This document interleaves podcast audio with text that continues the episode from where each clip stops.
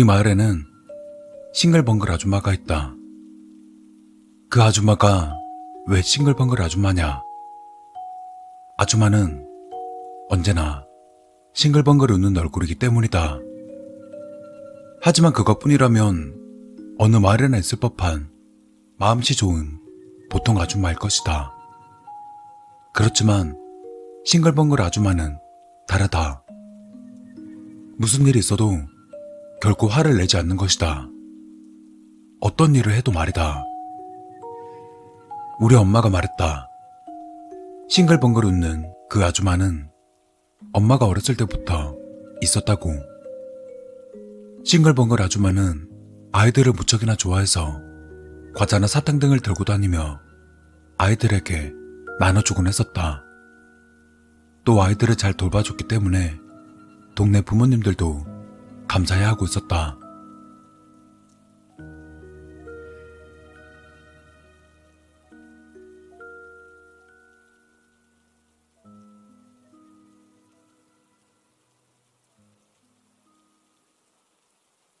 그러던 어느 날, 난 평소와 같이 싱글벙글 아줌마 집에 놀러 갔었다. 친구 A, B, C와 나까지 총 4명이었다. B와 C는 비교적 얌전한 아이들이었지만 그중 A는 장난을 좋아하는 짓궂은 녀석이었다. 싱글벙글 아줌마에게도 종종 장난을 칠 정도였다.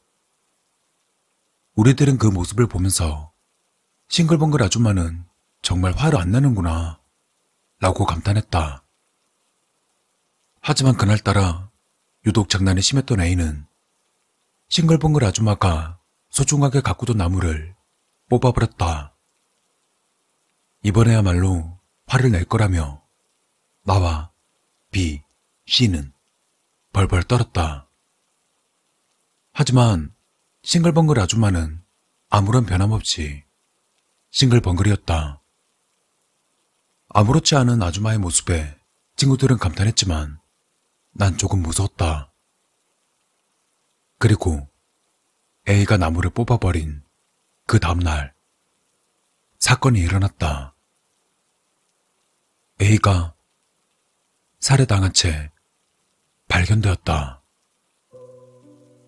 A의 부모님은 A가 밤늦도록 집에 돌아오지 않자 경찰에 신고했다고 한다. A는 짓궂은 녀석이지만 언제나 집에는 해가 떨어지기 전에 돌아가곤 했었다.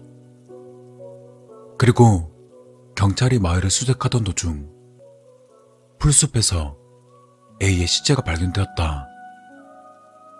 나는 그 이야기를 듣고 범인은 싱글벙글 아줌마가 아닐까 싶었다. 아마 B와 C도 나와 같은 생각이었을 것이다. 그래서 당분간 우리들은 싱글벙글 아줌마 집에 가지 않기로 했다.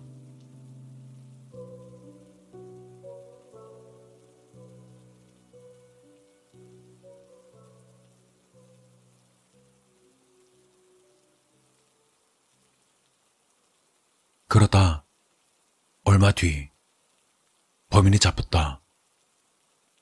헌데 범인은 우리 마을에 살고 있는 직업도 없이 혼자 사는 어떤 남자였다. 싱글벙글 아줌마가 범인이 아니라서 한편으론 다행이라 생각했다. 그리고 무엇 때문이었을까? 다시금 나는 싱글벙글 아줌마 집에 가고 싶어졌다. A를 죽인 것은 싱글벙글 아줌마가 아니라는 사실에 난 싱글벙글 아줌마의 집으로 향했다. 헌데 아줌마의 집에 도착했지만 뭔가 이상하다. 싱글벙글 아줌마 집에 아무도 없다. 싱글벙글 아줌마도 없다.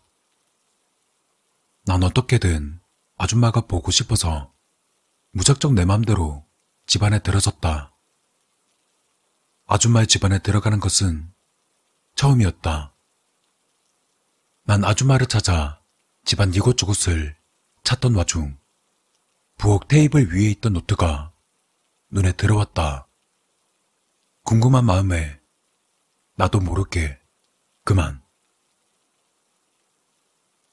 벌럭벌럭 페이지를 넘겨본다. 노트에는 수많은 이름이 적혀 있다. 어? 이건? A의 이름이 적혀 있는 페이지를 발견했다. 페이지에는 이렇게 써 있었다. 4월 1일. 장난을 치고 도망쳤다. 마이너스 1점.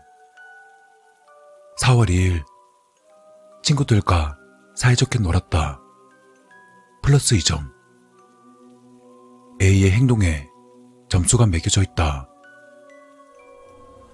일기 같은 것일까? 나는 끝까지 읽어보기로 했다. 4월 3일. 나무를 뽑아버렸다. 마이너스 10점. 그리고 빨간 글씨로 이렇게 적혀 있었다. 빵점이 됐으니까 A는 사형. 나는 A를 죽인 것은 싱글벙글 아주마임을 확신하고는 곧바로 집까지 전속력으로 도망쳤다.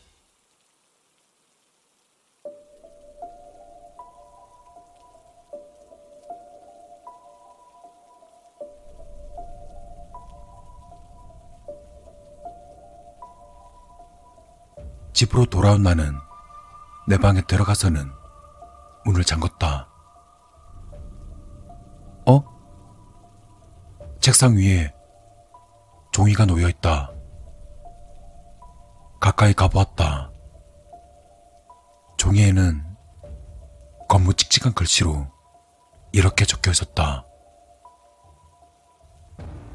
마음대로 남의 집에 들어갔다. 마이너스 5점. 다른 사람의 노트를 엿봤다. 마이너스 5점.